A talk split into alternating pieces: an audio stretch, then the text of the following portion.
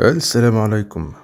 أهلا بيكم في حلقة جديدة من زي توك معاكم زياد أو زي ما بيقولوا لي زي حلقة النهاردة بعنوان فاقد الشيء.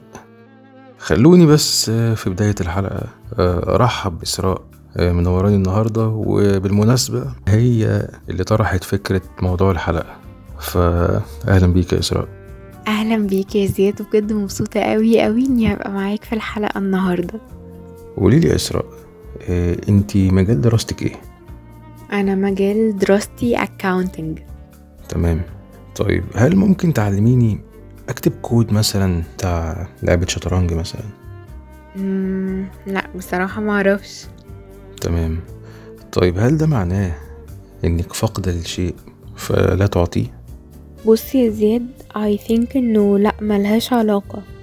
يعني أنا عدم سعي لاكتساب معلومة أو خبرة في مجال معين لا يعني إن أنا فاقدة أو مفتقدة للشيء ده ابدا. طيب حلو قوي يعني معنى كده إن الموضوع ليه مضمون أعمق أكتر. يعني حتة فاقد الشيء لا يعطيه ليها مضمون معنوي أو نفسي أكتر صح؟ أيوه صح كده مظبوط. طب أنت من وجهة نظرك يا إسراء آه، هل فاقد الشيء لا يعطيه؟ لا بالعكس أنا شايفة العكس تماما. بمعنى إن أنا شايفة إن فاقد الشيء ده هو أفضل حد ممكن يقدمه للي حواليه. عارف ليه؟ لأنه أكتر واحد حاسس بقيمة الحاجة دي وأكتر واحد فعلا ممكن يكون موجوع جدا ومتأثر من فقدانه ليها. فهتلاقيه دايما في كل تعاملاته بيبقى حريص قوي على إنه يقدمها ويديها للي معاه بكل ما فيه. تمام صح جدا. طب خليني أنا بقى دلوقتي أسألك عن رأيك. انت شايف ان فاقد الشيء فعلا لا يعطي؟ ولا هو أحسن حد ممكن يقدمه للي حواليه؟ آه، أنا رأيي إن فاقد الشيء ممكن يعطيه ولا لا يعطيه ولا أحسن حد يعطيه لكن ممكن ممكن يعطيه. في رأيي الشخص فاقد الشيء هما تلات أنواع. في واحد بيبقى أصلا مش حاسس إنه فاقد أو ناقصه حاجة. يعني في شخص بيبقى مش مدرك إنه يفتقد لشيء فده لا يمكن إنه يعطيه لأنه مش في قاموسه أصلا. عارفة مثلا واحد اتربى في ظروف قاسية ما فيهاش حنان أو رأفة. ممكن ده يكبر على إن هي الحياة كده أو إن هي دي الطريقة الصح.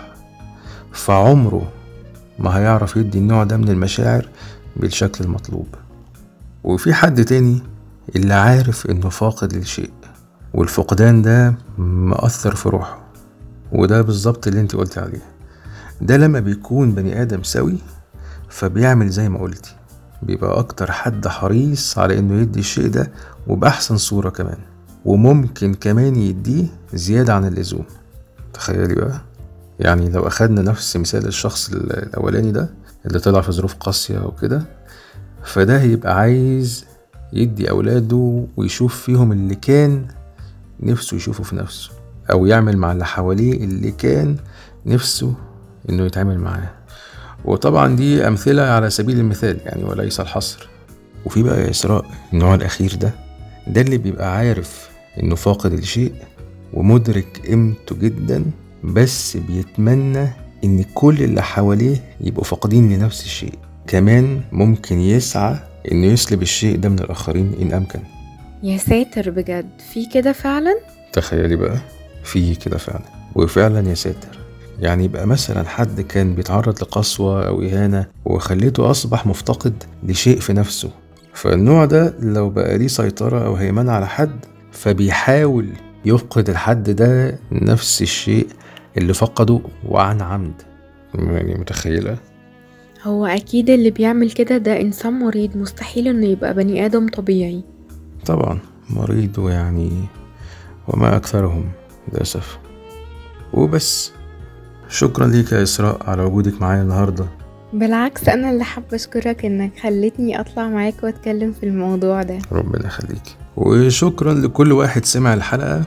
أتمنى تكون الحلقة عجبتكم ويا ريت اللي عنده أي حاجة شغلة تفكيره أو أي موضوع حابب إن إحنا نتكلم فيه يكتب تحت في ال comments وتقدروا تسمعوا بودكاست زي توك على أنغامي وسبوتيفاي وديزر وأبل بودكاست وجوجل بودكاست وكاست بوكس وبرضو هسيب لكم links البودكاست دي على كل ال platforms دي في ال description تحت. شكرا ليكم. سلام.